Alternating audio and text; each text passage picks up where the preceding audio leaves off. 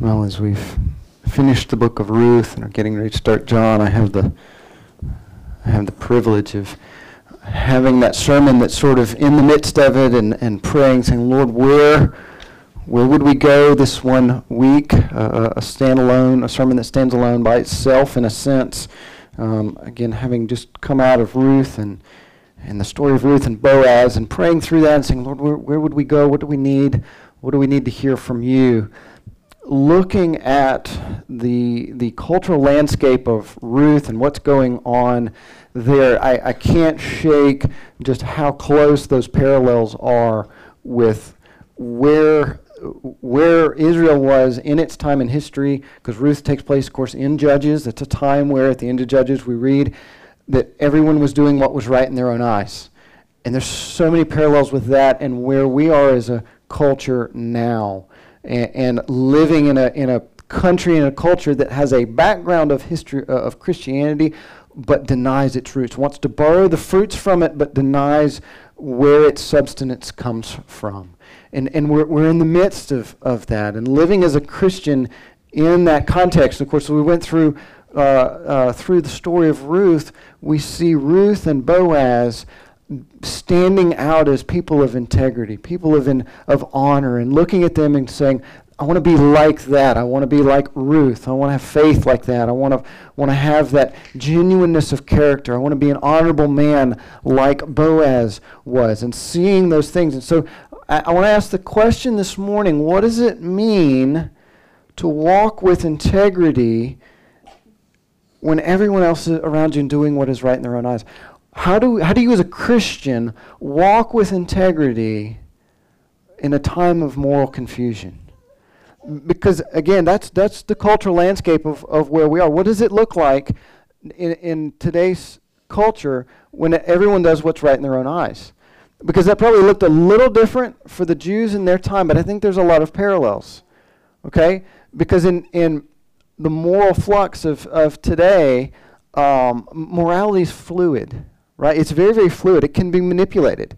it's sort of like virtual reality. I mean, if you ever, if you've ever watched a movie with virtual reality or played video games that are virtual reality, they're as close to reality experientially uh, um, that, that we can get, but they're not reality. That's the whole V part, right? It, it's virtual. It's as close to reality as you can get, but it's not reality. What's the difference there? Well, reality interacts with you. Virtual reality, you interact strictly with it, but, but you can cut it off, right? It, it doesn't act- actually interact with, with you. Okay? And you know what I mean by you, your, your essence, your, your substance, you as a person.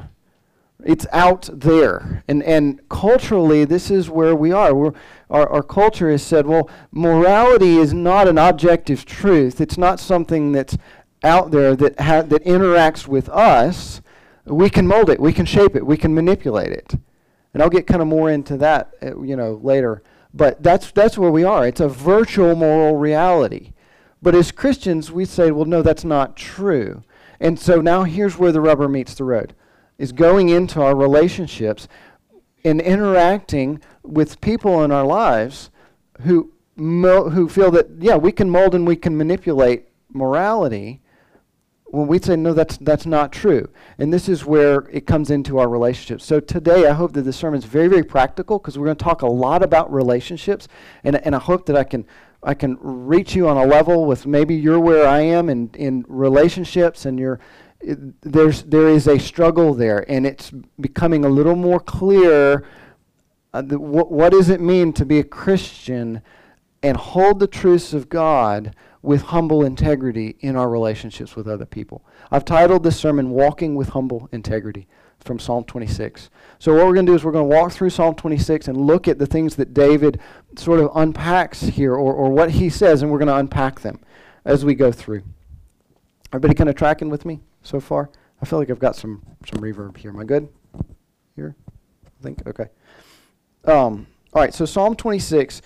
Just a brief context in this. There's not a lot given uh, historically on, on the circumstances that surround this. A lot of commentators believe that this was David wrote this at a, a time when um, uh, of Absalom's of, uh, rebellion Um, th- this was when David was sort of he was in hiding. He you know he was in hiding, and there was just a lot of oppression upon him.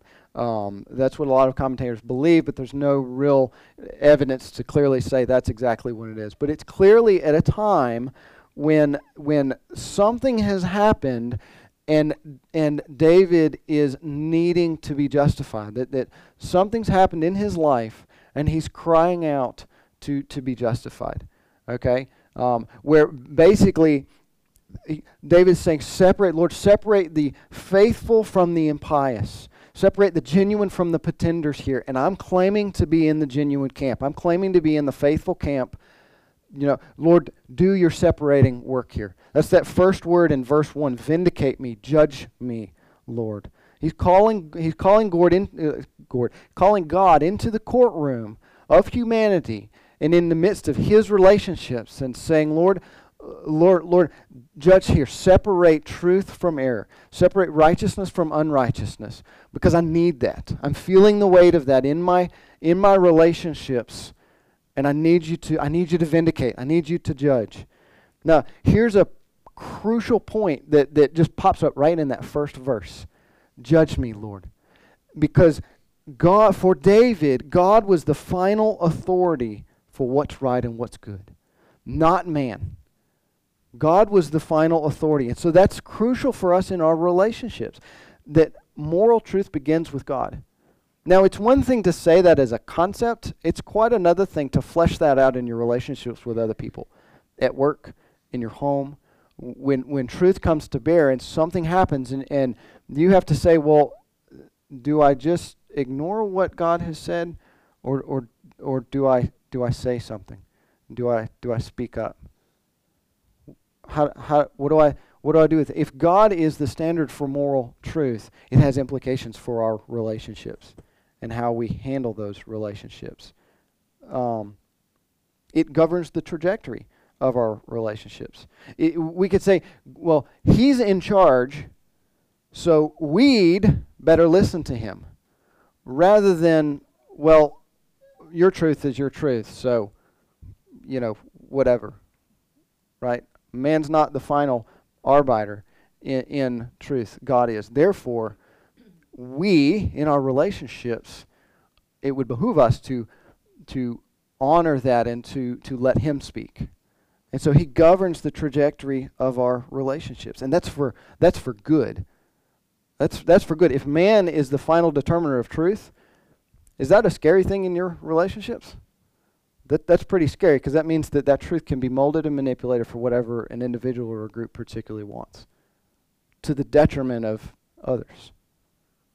But if God is the final authority in moral truth, then it's to his standards that we that we look. And we'll talk about the good of that here here in a minute. But but as God is the foundation of our moral truth uh, in our relationships, he governs the trajectory of those relationships. But it also frees us from the from the fear of man. Right? That that when when God is the standard of our truth and we can ask him, Lord, Lord, sift me sift this situation, then morality is not just a social construct.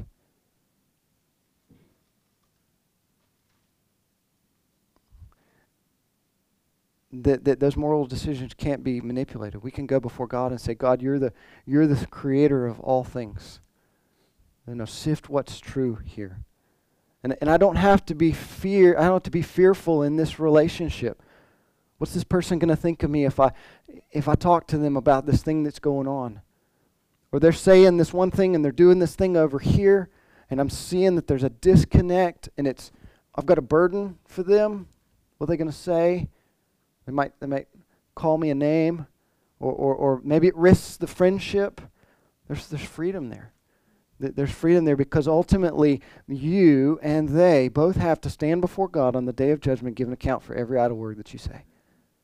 Your final authority and your final responsibility is, is to God.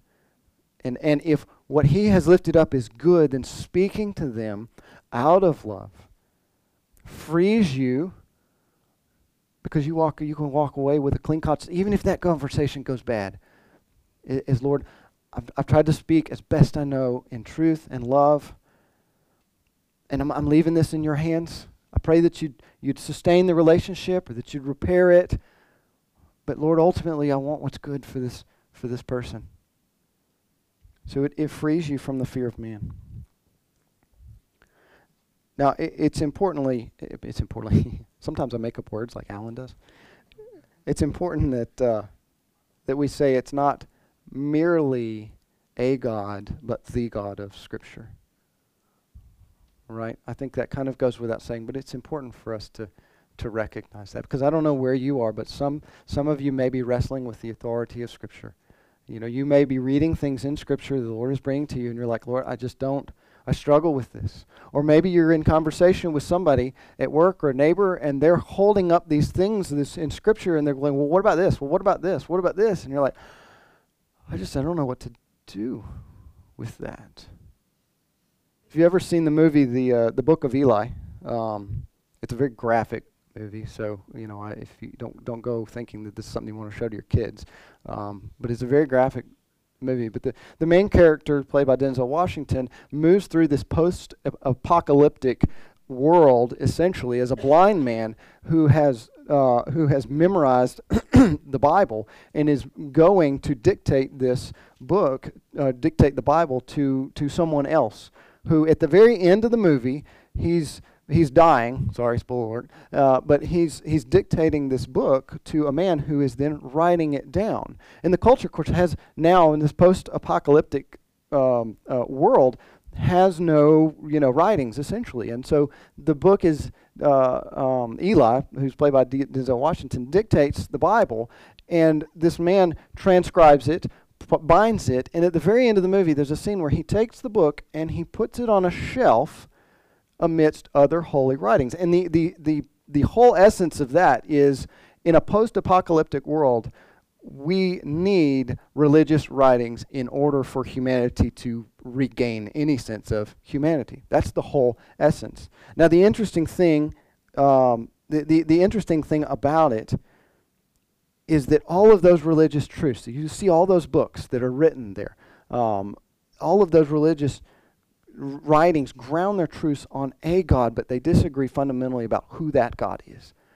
And so the God of the Bible has to stand scrutiny over those religious views, which it does. If you press it, it will. It stands uniquely distinct from any of the other religions.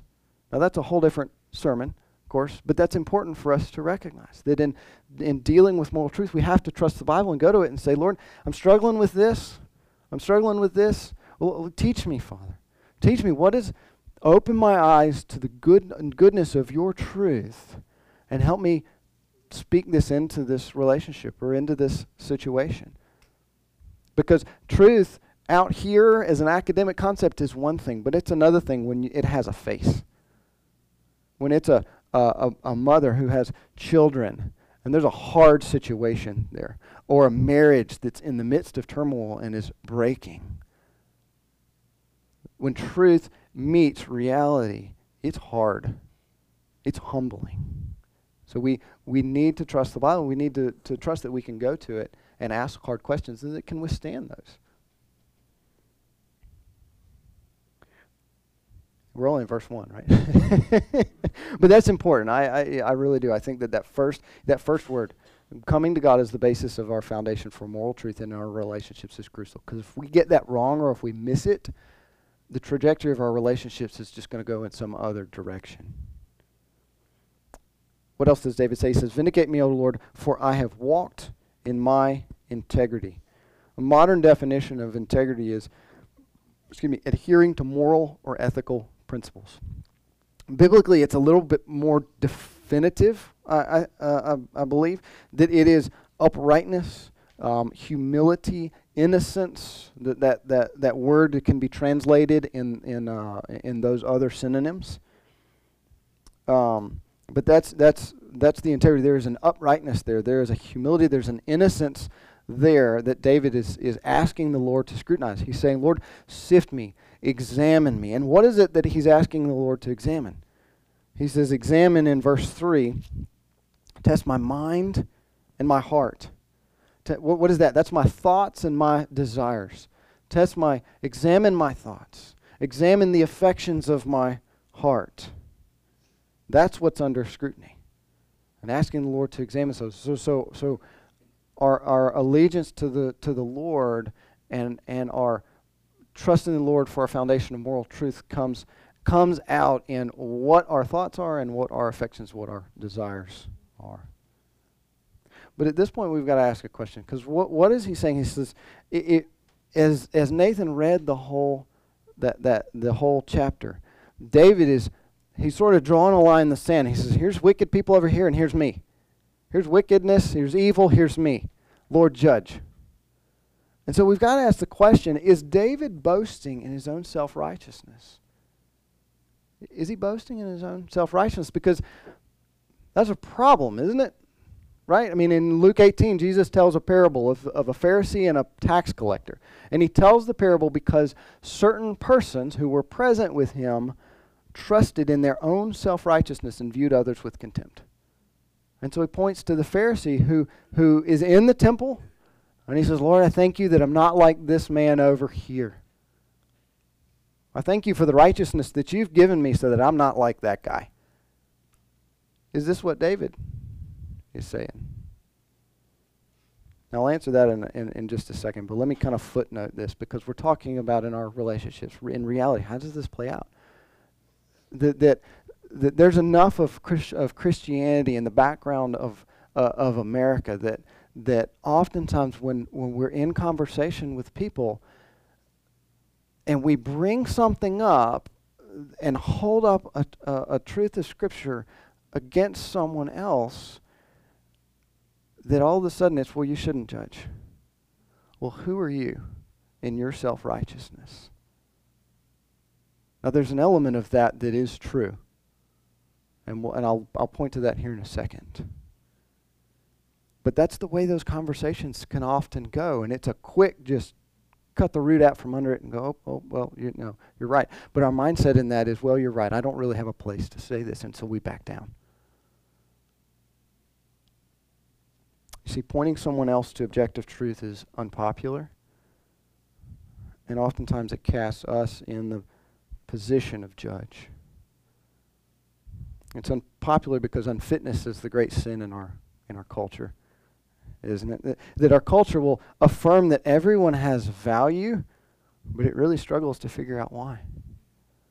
Because in a in a secular worldview that that, that stems more out of an ev- evolutionary construct than it does out of a, a theistic construct, the great elephant in the room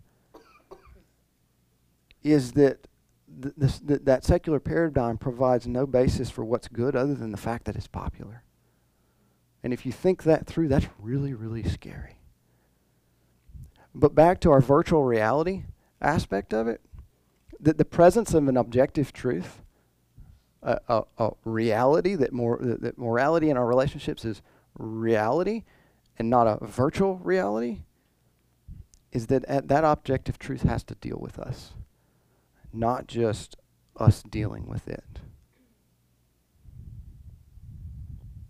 So back to the question. Is David saying, here's my self-righteousness, here's, here's my righteousness, or even here is a righteousness that you have given me, and I'm boasting in this, and I want you to judge all these other people. Is that what David's saying? No. Look at verse 4. Verse 1, 2, and 3, he says, Test me, Lord, sift me. Here's, here's, here's me. I want you to examine me.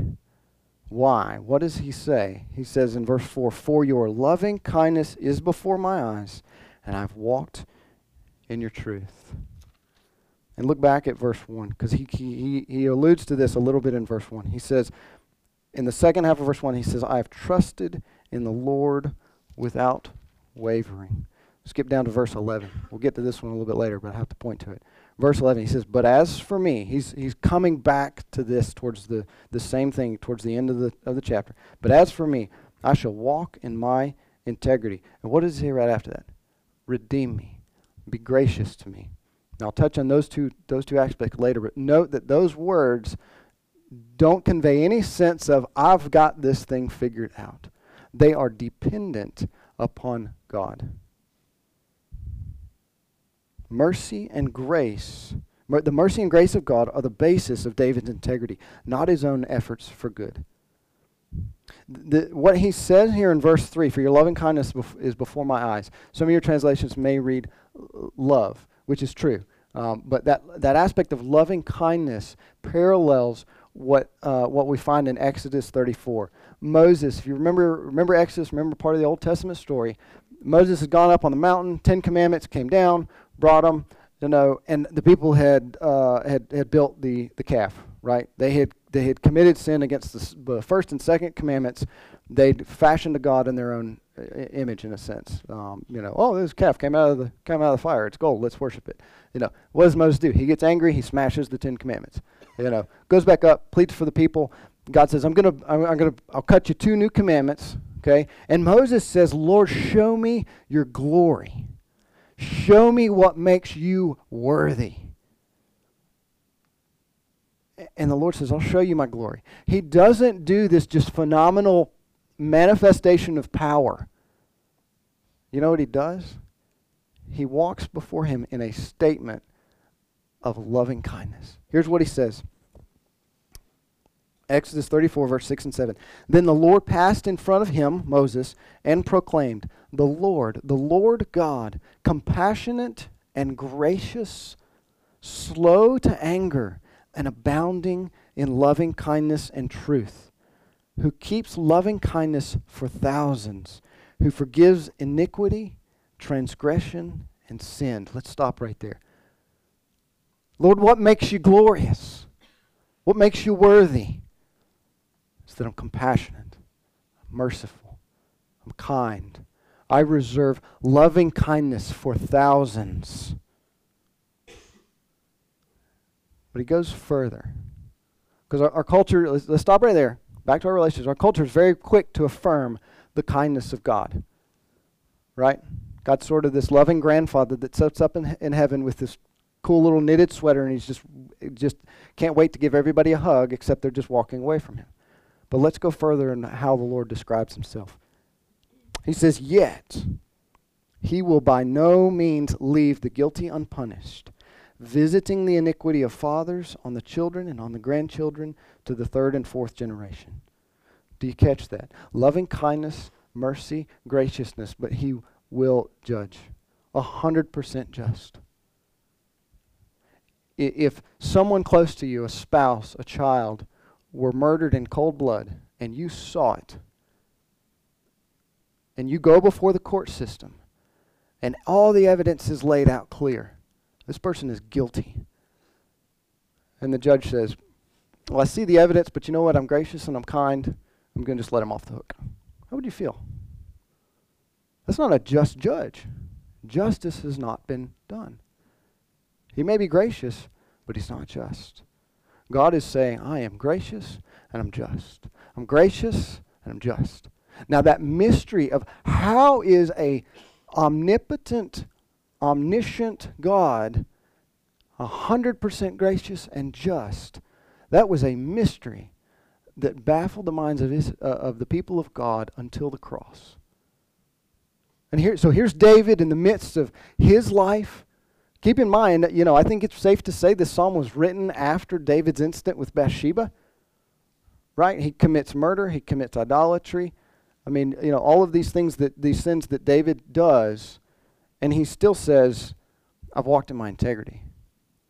He still says, I've, wa- I've walked in my integrity. And you maybe say, well, you know, he had the sacrificial system, so he's pointing to the sheep and the goats and, you know, those things that, that he did. No, because those things had to be repeated year after year after year. Why? Because sins continued. Sins continued. You had to go continually. One sacrifice wasn't sufficient until the cross.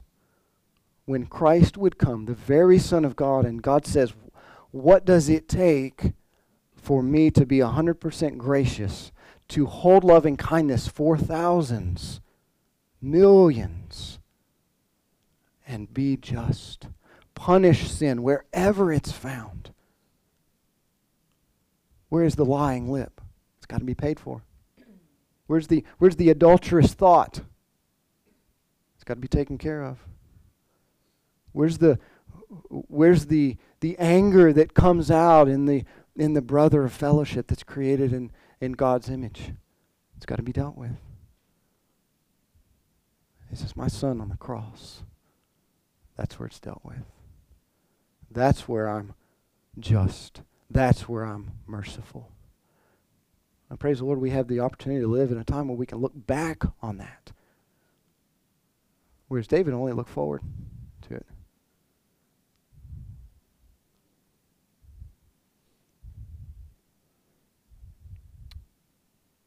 So David looks forward. Well, David doesn't trust in his own self-righteousness. He's trusting in he's trusting in the Lord. Let me get to this with did I skip it? Sorry.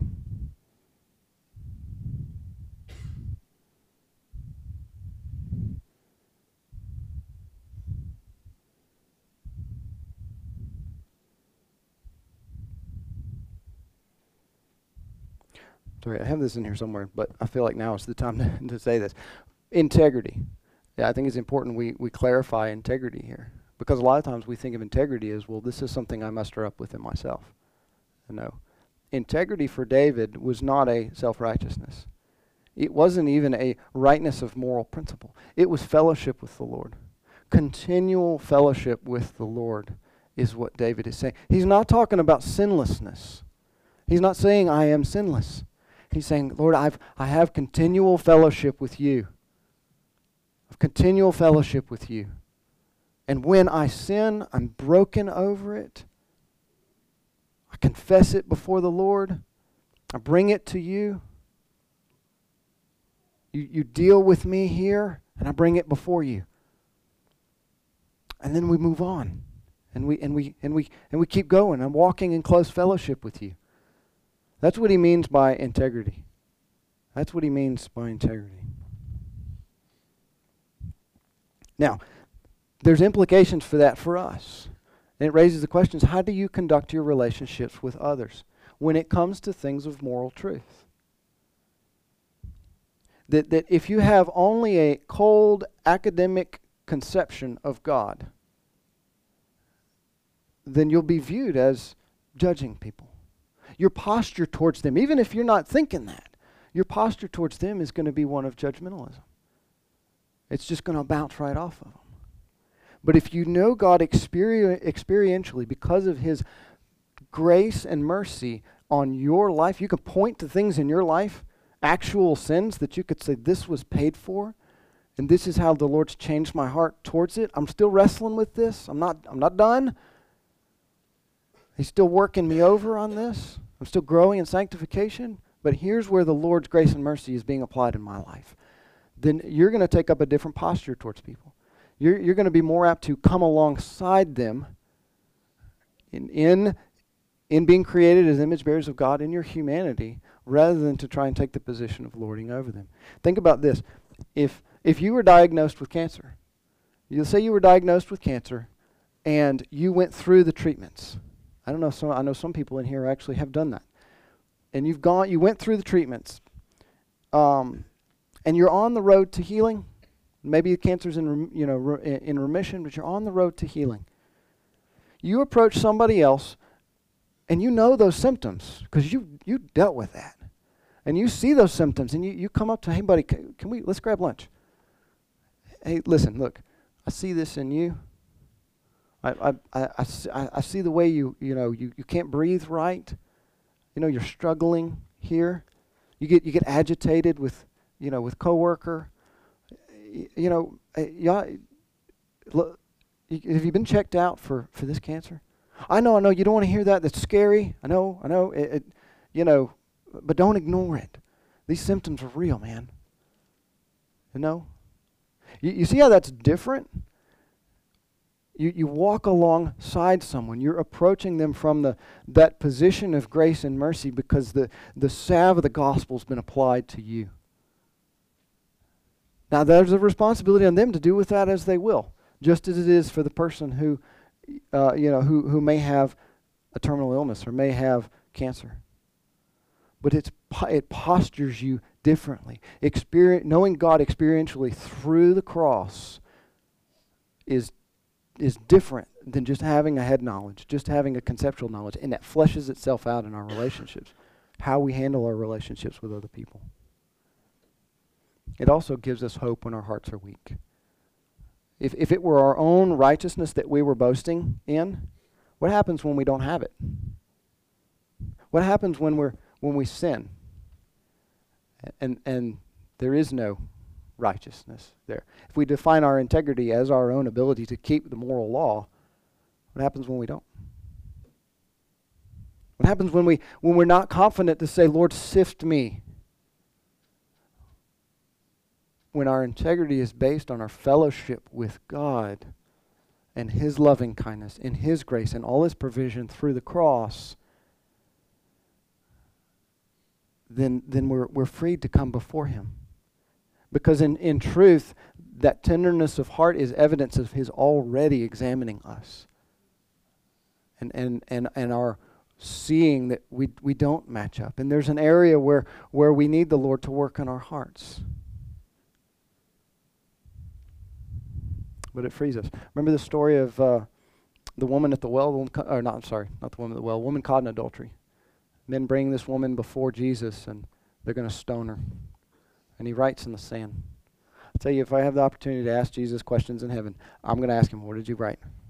I, I, really want to know, you know, because whatever he wrote, it clearly touched the hearts of those men, because one by one they dropped their stones and they walked away. And Jesus looks up and he asks the woman, he says, "Where are your accusers?" And she goes, "They're gone." And he says, "Neither do I accuse you. Go and sin no more." God's mercy and grace upon us frees us from fear of that scrutiny, but a desire for fellowship with Him.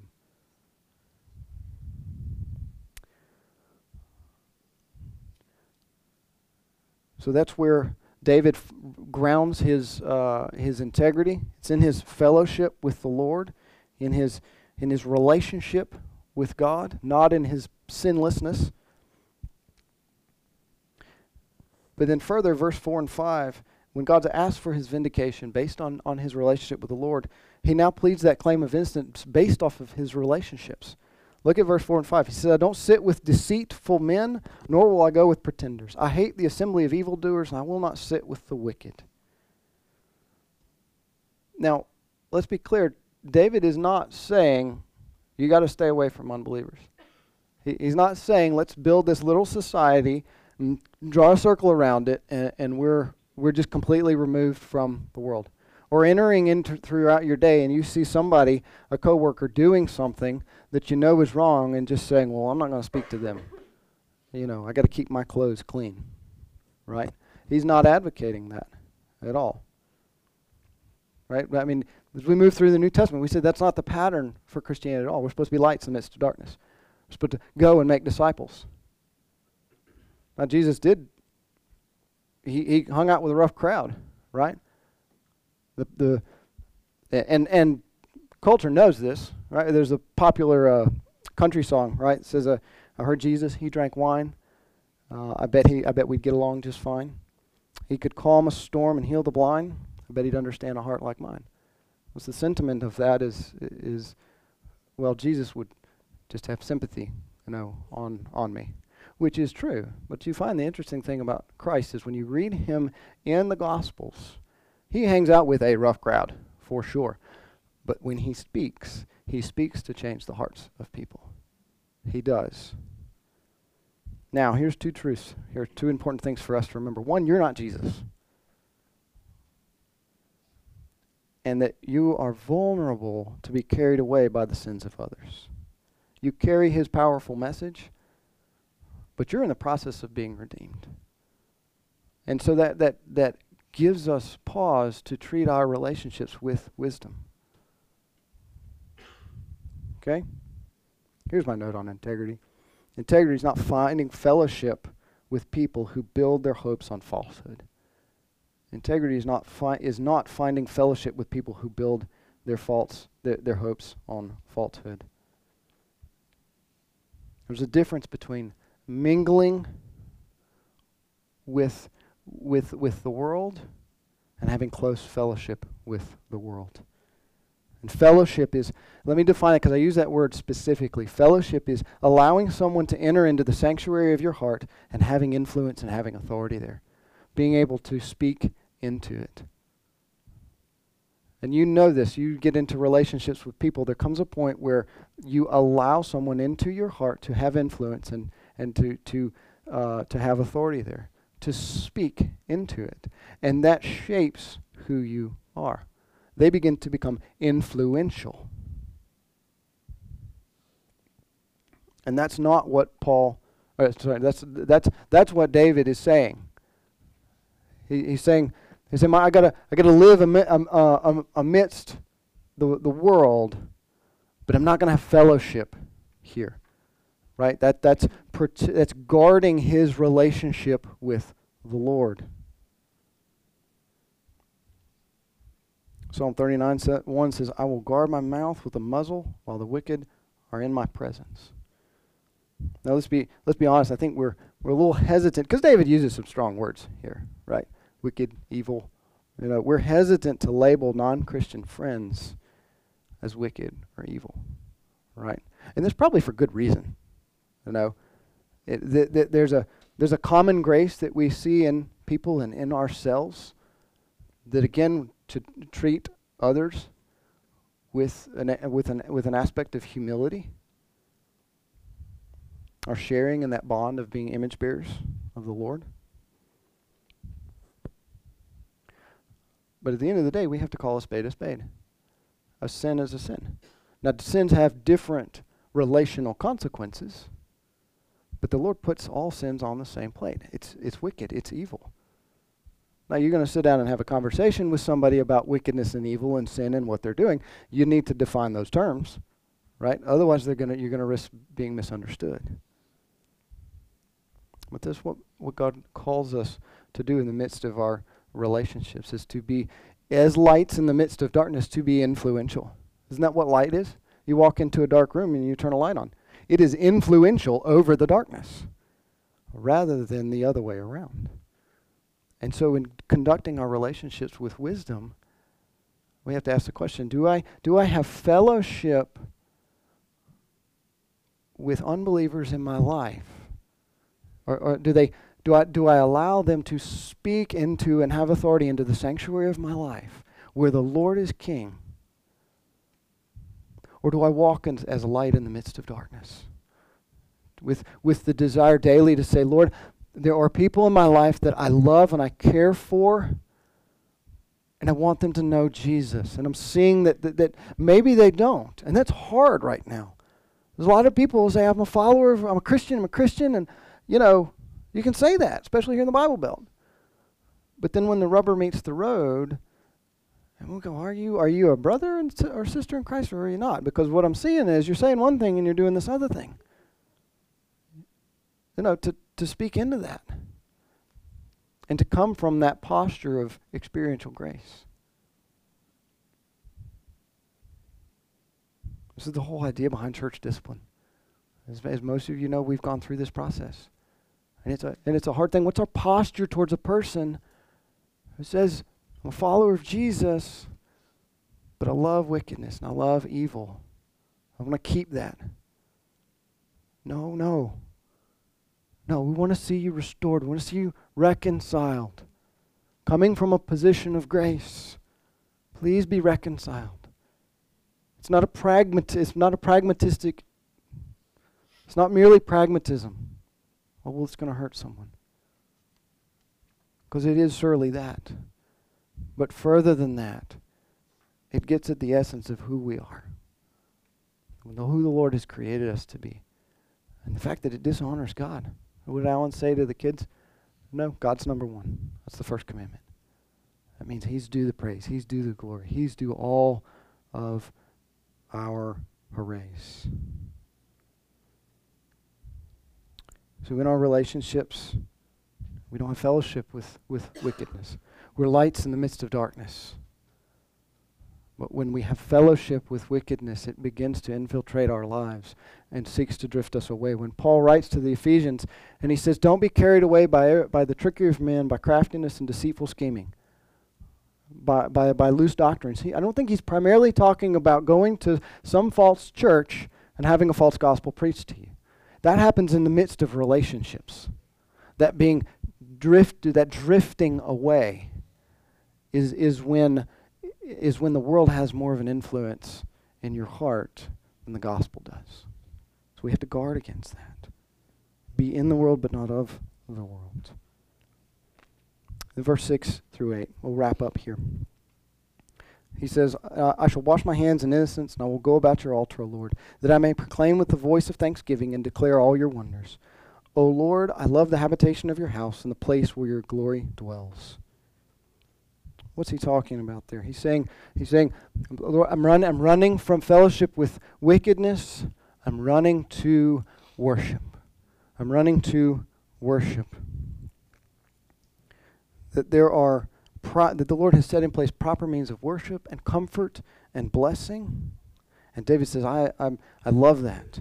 He has a genuine affection for the ordinance of God and sincerity and joy in carrying those out. Now, obviously, in the Old Testament, that looked different, right? You had the temple, you had the sacrifices, you had all of those things. In the New Testament, we don't have a temple, right? But the sacrifice is already done. The Lord's Spirit inhabits His people, and we gather like we do this morning to worship Him, to fellowship together. When I was in college, my freshman year, I was a, a, at a small school that uh, was extremely secular. And of course, me being from the backwoods, you know, little podunk town in Georgia, um, I, my eyes were open to a lot of things that I was like, wow, okay, you know. And I was kind of that, you know, that guy that oh, he's just innocent Austin, you know, he just comes from a backwoods, and it was, and, and I'm, you know, many of you I've talked to you, you've experienced this also in your places of work too you know, it's like, oh well, you you know, you can't hear those types of things, and you know, those those types. Of, oh, you know, it's it's almost as as if um, dabbling in all of these other moral fluctuations is seen as a rite of passage. And I was just like, okay, you know, and, and the Lord grew me there because He forced me to go to His Word and say, Lord, you know, wh- what do I do with this? what do I do with with these you know, with these ways of life that I'm seeing, and I've been told are contrary to what you what you say, but I've never actually invested my time in looking at it, you know. And so daily, my first year of college was just a struggle. It was a challenge relationally because I was being hit with stuff that just continually, and people see it. They see that look in my eyes, and they're like, "Uh huh, yep, I, yep, you're sheltered," and I'm like. Yeah, I got to think on that one. You know, yep, okay. You know, open a uh, open somebody's college door and you walk in. okay, so let me. Uh, I got to think on this, you know. And you know, it was a it was a battle. It was a battle. But I found I found a an oasis in the midst of that year at a small church called University Fellowship that that had was not associated with, with the with the school at all, and primarily everybody there was probably 30 years my senior. But it was such a refreshing time because there was fellowship there, there was peace there. It was just a time I could just sit and just breathe. And the Lord has given the local church to us for, for means of blessing, for means of benefit. Charles Spurgeon said this. He said, What a sad, what sad children we would be if we didn't love the dwelling place of our Father. So, do you love? Do you love the local church? I don't necessarily say this church, you know, but what God has set in place of the local church. Do you love the local church? Do you find fellowship there? Do you find the, the, the blessings that the Lord has given in His Word being doled out amongst His people?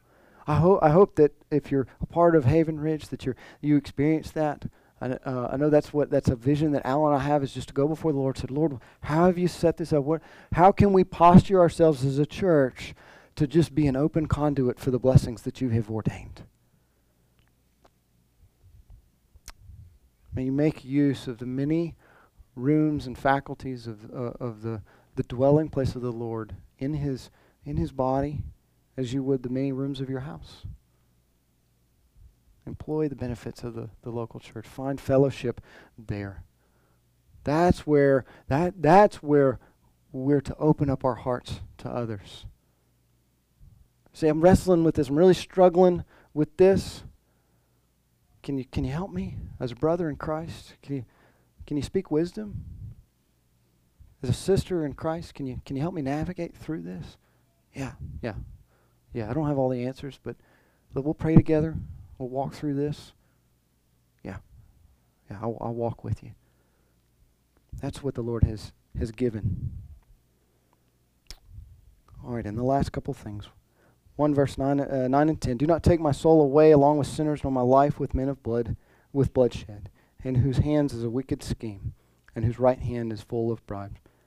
So don't take my soul away along with sinners. David had a clear view of the judgment of God. Uh, that at the, at the end of the day, at the end of his life, he'd have to give an account to the Lord. So keep that in mind. That there's a universal need for the gospel for all people. The question in our relationships isn't how bad does this person need to be in order to need the gospel?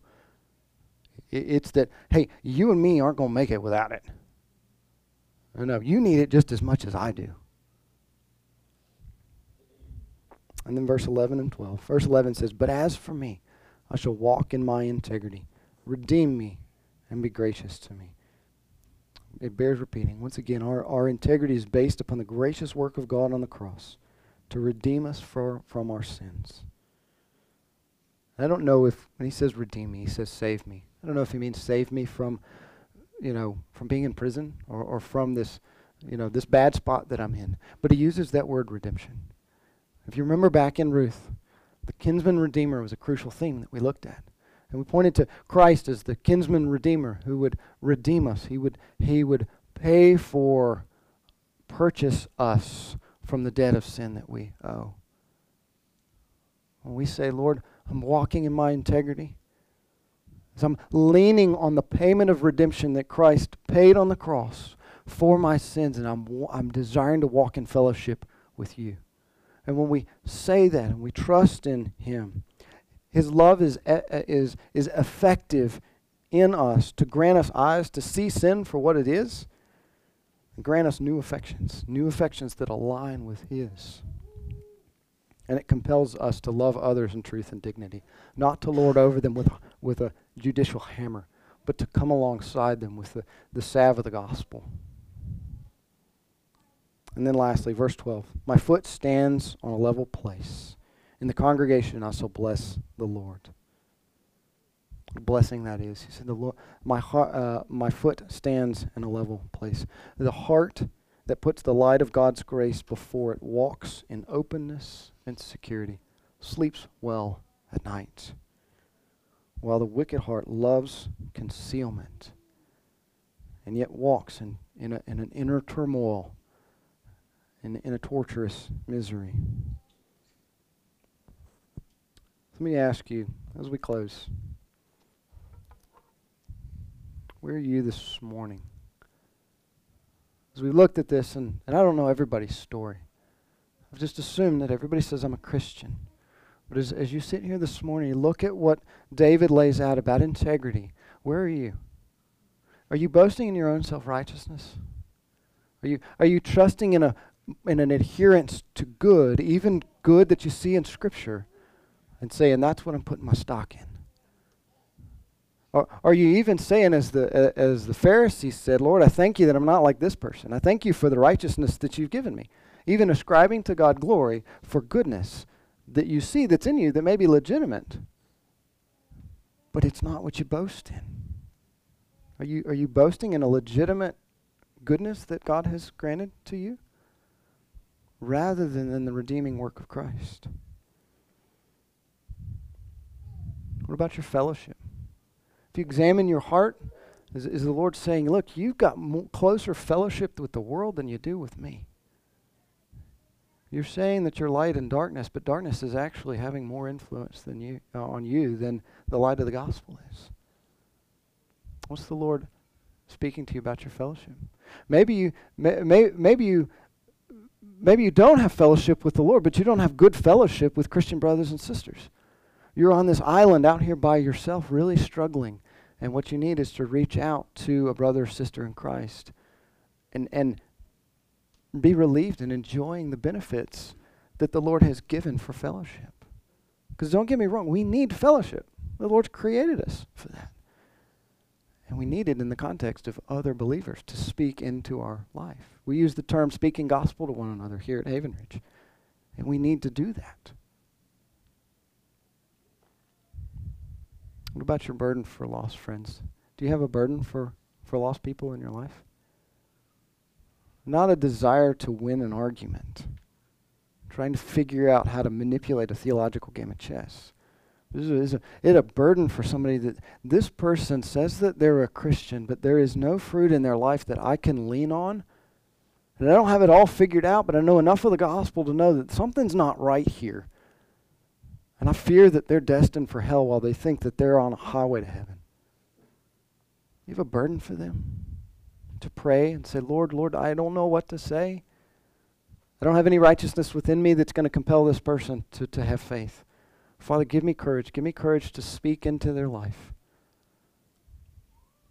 That I would be able to speak to their hearts. Because when you walk away from that conversation, you don't pat yourself on the back and go, hey, that was good. You say, Lord, that, may you be praised. Because those were not my words. We need that in our relationships. We need that in our conversations. So, where are you this morning? Where does the Lord have you in your integrity? I'll leave you with that. I pray that the gospel rests on your soul, that you have that you that you have already an experience of God's grace and His mercy. If not, then maybe perhaps today t- today would be the first time and that daily you would seek to fellowship with Him in the midst of Christ. That your relationship would become ever and ever deeper and deeper. I'm going to pray for us. Um, Alan, protocol for, do you want me to pray for the meal? We hadn't discussed this clearly. uh, tables? Okay. Okay. Okay. So I'll pray for us. I'll go ahead and pray for, for our meal. And then anybody who you know uh, wants to stay for the meal, certainly please do. Everyone's welcome. Um, and then if we